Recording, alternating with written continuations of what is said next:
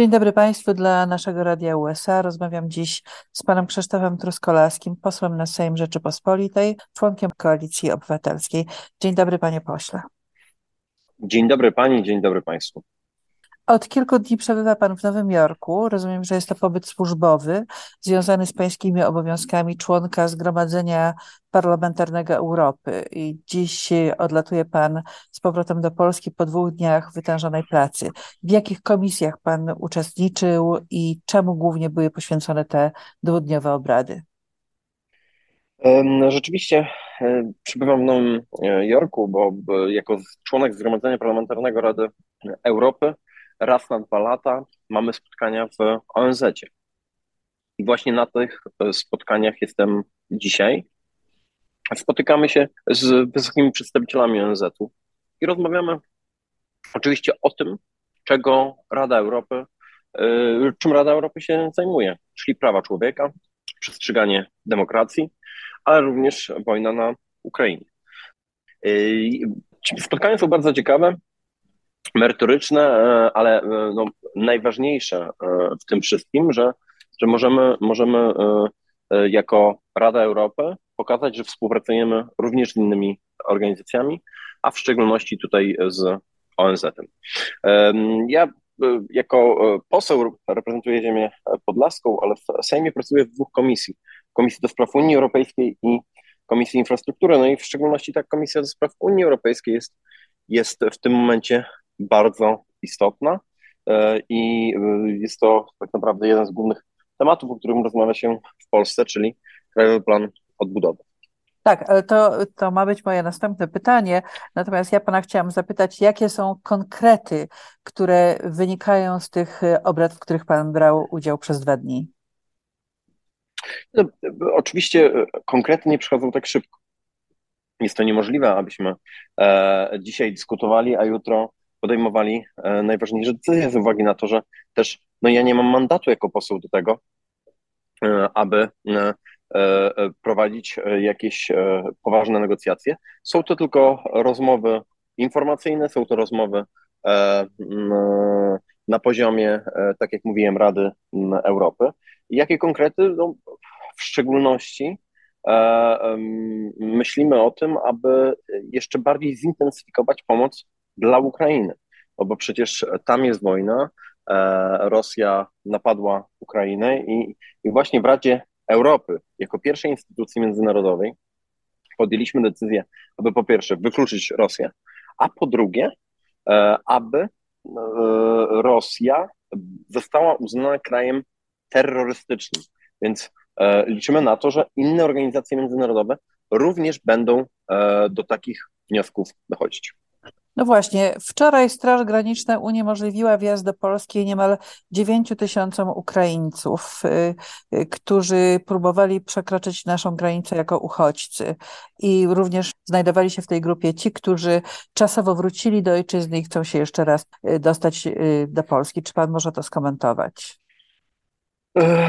No, nie wiem, dlaczego e, tak się wydarzyło, że Straż Graniczna uniemożliwia e, powrót, przyjazd Ukraińców no chciałbym zauważyć, że w tej chwili wojna, która toczy się w e, Ukrainie, no, dotyka praktycznie wszystkich zwykłych mieszkańców, bo odcinany jest prąd, odcinane jest ciepło i ci ludzie po prostu e, uciekają przed zimnem, przed, e, przed brakiem elektryczności, przed, no, co za tym idzie, brakiem jedzenia, więc uważam, że każdy uchodźca ukraiński powinien być do Polski priorytetowo e, wpuszczane. Ci ludzie przecież uciekają przed wojną.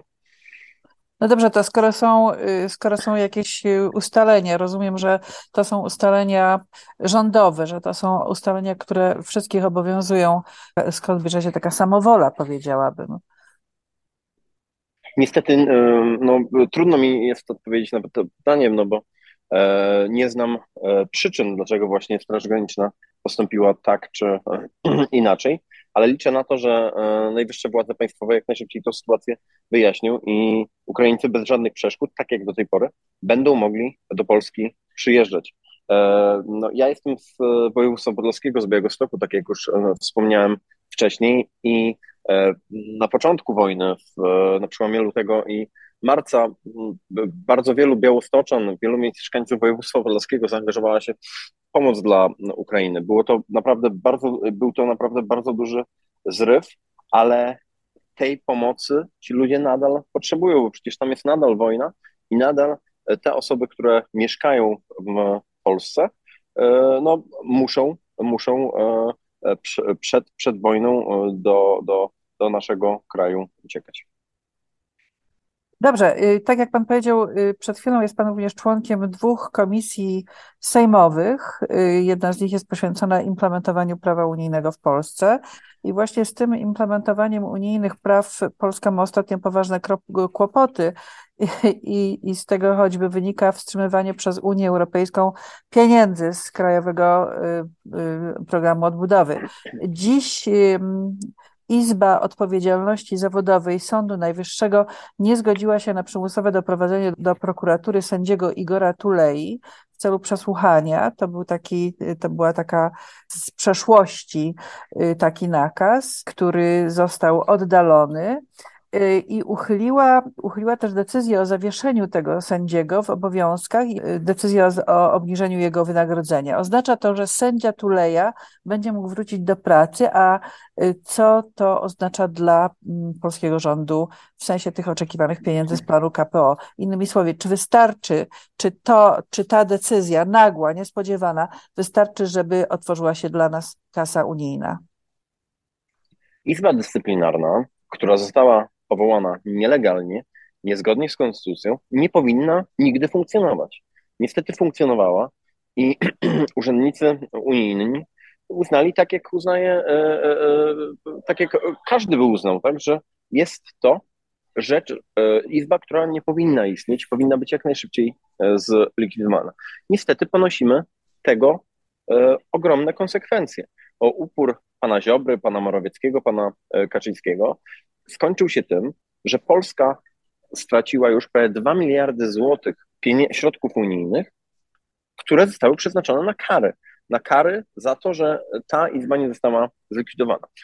Rzeczywiście tą izbę zamieniono z Izby Dyscyplinarnej na Izbę Odpowiedzialności Zawodowej, ale to nic nie zmieniło. To jest nadal nielegalna izba. A mogę tylko zacytować słowa e, sędziego, e, bodajże to były słowa sędziego Tulei, że nielegalna Izba Dyscyplinarna go chciała ukarać, a nielegalna inna Izba Odpowiedzialności Zawodowej go, e, można powiedzieć, e, no, obroniła, uniewinniła. Więc generalnie te dwie izby są nielegalne. Sędzia Tuleja powinien orzekać, a od dwóch lat tego nie robi. To jest skandal. W, w kraju demokratycznym, e, w, gdzie mamy trójpodział władzy, władza wykonawcza, władza ustawodawcza nie powinna mieszać się z władzą sądowniczą. A tak niestety w Polsce e, e, przez ostatnie 7 lat jest, więc mam nadzieję, że mm, ta izba zostanie usunięta i te pieniądze z KPO, które są bardzo Polsce potrzebne, to są pieniądze, które mają pomagać w tym kryzysie, e, po kryzysie covidowym. I wiele krajów unijnych już z tych pieniędzy korzysta. Wiele gospodarek rozwija się dzięki, dzięki temu. Wiele, wiele gospodarek wychodzi e, powoli z e, kryzysu właśnie dzięki tym pieniądzom. Niestety Polska ich jeszcze nie ma i trzeba zrobić wszystko, aby te pieniądze przypłynęły do Polski jak najszybciej. Dobrze, ale moje pytanie było takie, czy ten, ten myk, który dzisiaj, o którym dzisiaj zdecydowano, w jakiś sposób wpłynie na, na decyzję Unii Europejskiej. Czy to wystarczy? Czy pan uważa, znaczy, że to wystarczy? Ja, ja, ja, po części odpowiedziałem na to pytanie, bo uważam, że e, to, że e, ta Izba Odpowiedzialności Zawodowej, e, no powiedzmy, uniewinniła sędziego Tuleje, mówię to w cudzysłowie, uniewinniła, to niedużo zmieni. Należy zlikwidować tę Izbę i takie są e, kamienie milowe, które zresztą zostały ustalone przez pana premiera Morawieckiego, więc to on sam ustalił, jakie warunki e, będą potrzebne, aby te środki z KPO przypłynęły do Polski. Mam nadzieję, że PiS się opamięta, mam nadzieję, że jak najszybciej ta izba zostanie zlikwidowana, a do Polski przypłyną pieniądze, ale ta jedna decyzja, e, odpowiadając już konkretnie na Pani pytanie, moim zdaniem tego nie uczyni. Rozumiem. Dobrze, zostańmy jeszcze przez chwilę przy sprawach polskich. W zeszłym tygodniu Solidarna Polska ogłosiła, że rozpoczyna zbiórkę podpisów pod wnioskiem o powołanie komisji śledczej w sprawie polityki energetycznej Polski y, za czasów, w czasach rządów Platformy. Innymi słowy, chodzi o postawienie przed Trybunałem Stanu Donalda Tuska. A wczoraj z podobnym pomysłem wystąpili Morawiecki i Kaczyński, którzy ogłosili, że chcą powołania komisji weryfikacyjnej, która zbada politykę energetyczną y, rządu za czasów Tuska. Pytanie, czy w ten sposób y, Morawiecki i Kaczyński odcinają się od zeszłotygodniowego pomysłu Solidarnej Polski, y, czy też przeciwnie, wzmacniają ten pomysł? Jak pan sądzi? Bo wydaje mi się, że to są jakby dwie, dwie różne inicjatywy i one niekoniecznie ze sobą współgrają w, mo, w moim pojęciu. Jeżeli mamy badać e, cokolwiek, to powinniśmy iść dużo bardziej w przeszłość i również zbadać rządy PiSu e, z lat 2005-2007.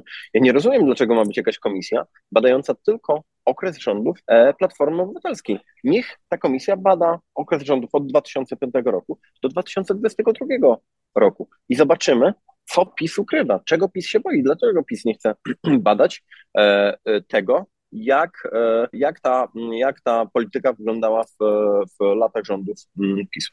Jeżeli chodzi o te dwie propozycje, no, one są absurdalne, bo przez 7 e, lat PiS już rządzi i przez 7 lat no, e, nie, nie widzę, aby Komisja do Spraw Ambergoldu, Komisja do Spraw VAT-u przyniosła jakiekolwiek efekty. Było to tylko, była to tylko para gwizdek, był to tylko medialny, medialne, wywołanie medialnego szumu mamy ważniejsze rzeczy na głowie. W Polsce panuje ogromna inflacja.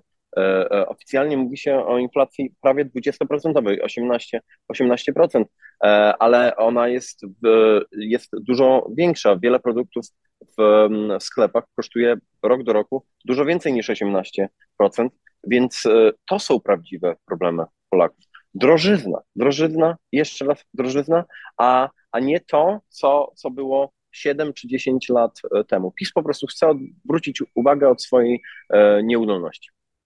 No tak, to ja się tutaj z Panem absolutnie zgadzam, e, że PiS próbuje odwrócić uwagę od swojej nieudolności, od wszystkich przez siebie popełnionych błędów, ale y, żyjemy w ciekawych czasach, bo codziennie się pojawia coś innego, coś nowego i codziennie y, łamiemy sobie głowę, jak interpretować te wydarzenia. Chciałabym jeszcze Pana na koniec zapytać o, Pan się spotkał tutaj w Nowym Jorku z przedstawicielami y, demokratycznej organizacji obywatelskiej NYC. Chciałabym zapytać, czy państwo w Sejmie czy opozycja zdaje sobie sprawę z tego, jaką siłę może mieć tutaj Polonia, tutejsza Polonia, australijska Polonia, y, Polonia w Europie. Czy państwo bierzecie pod uwagę nas? W jaki sposób bierzecie nas pod uwagę i czy y, będziecie zabiegać o nasze głosy? E, rzeczywiście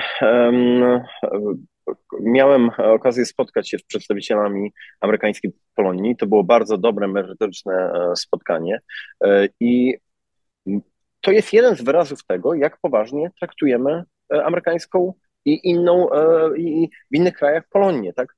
Ja przyjechałem tutaj do Nowego Jorku na spotkanie w ONZ-cie, no ale przy okazji chciałem również spotkać się z państwem, z, z Polonią amerykańską, aby po pierwsze przekazać, co się dzieje w e, kraju, a po drugie pokazać nasze wsparcie, że pamiętamy o mm, e, Polonii i że chcemy, chcemy z, Polonią współpracować. I e, oczywiście będziemy zabiegać o głosy Polonii, bo każdy głos się liczy. Mam nadzieję, że, że Polonia amerykańska, australijska, ale również Polonia europejska tłumnie pójdzie do wyborów i właśnie zagłosuje na Platformę Obywatelską. Dziękuję Panu bardzo za rozmowę. Proszę y, przekazać od nas, że jest wiele spraw, które niekoniecznie są problemami Polaków w Polsce, a które są problemami naszymi Polaków mieszkających za granicą i że liczymy na to, że Państwo będziecie nas y, brali pod uwagę. Dziękuję bardzo za tę rozmowę i życzę y, no, spokojnego lotu i powrotu do Polski. Dziękuję bardzo, pozdrawiam.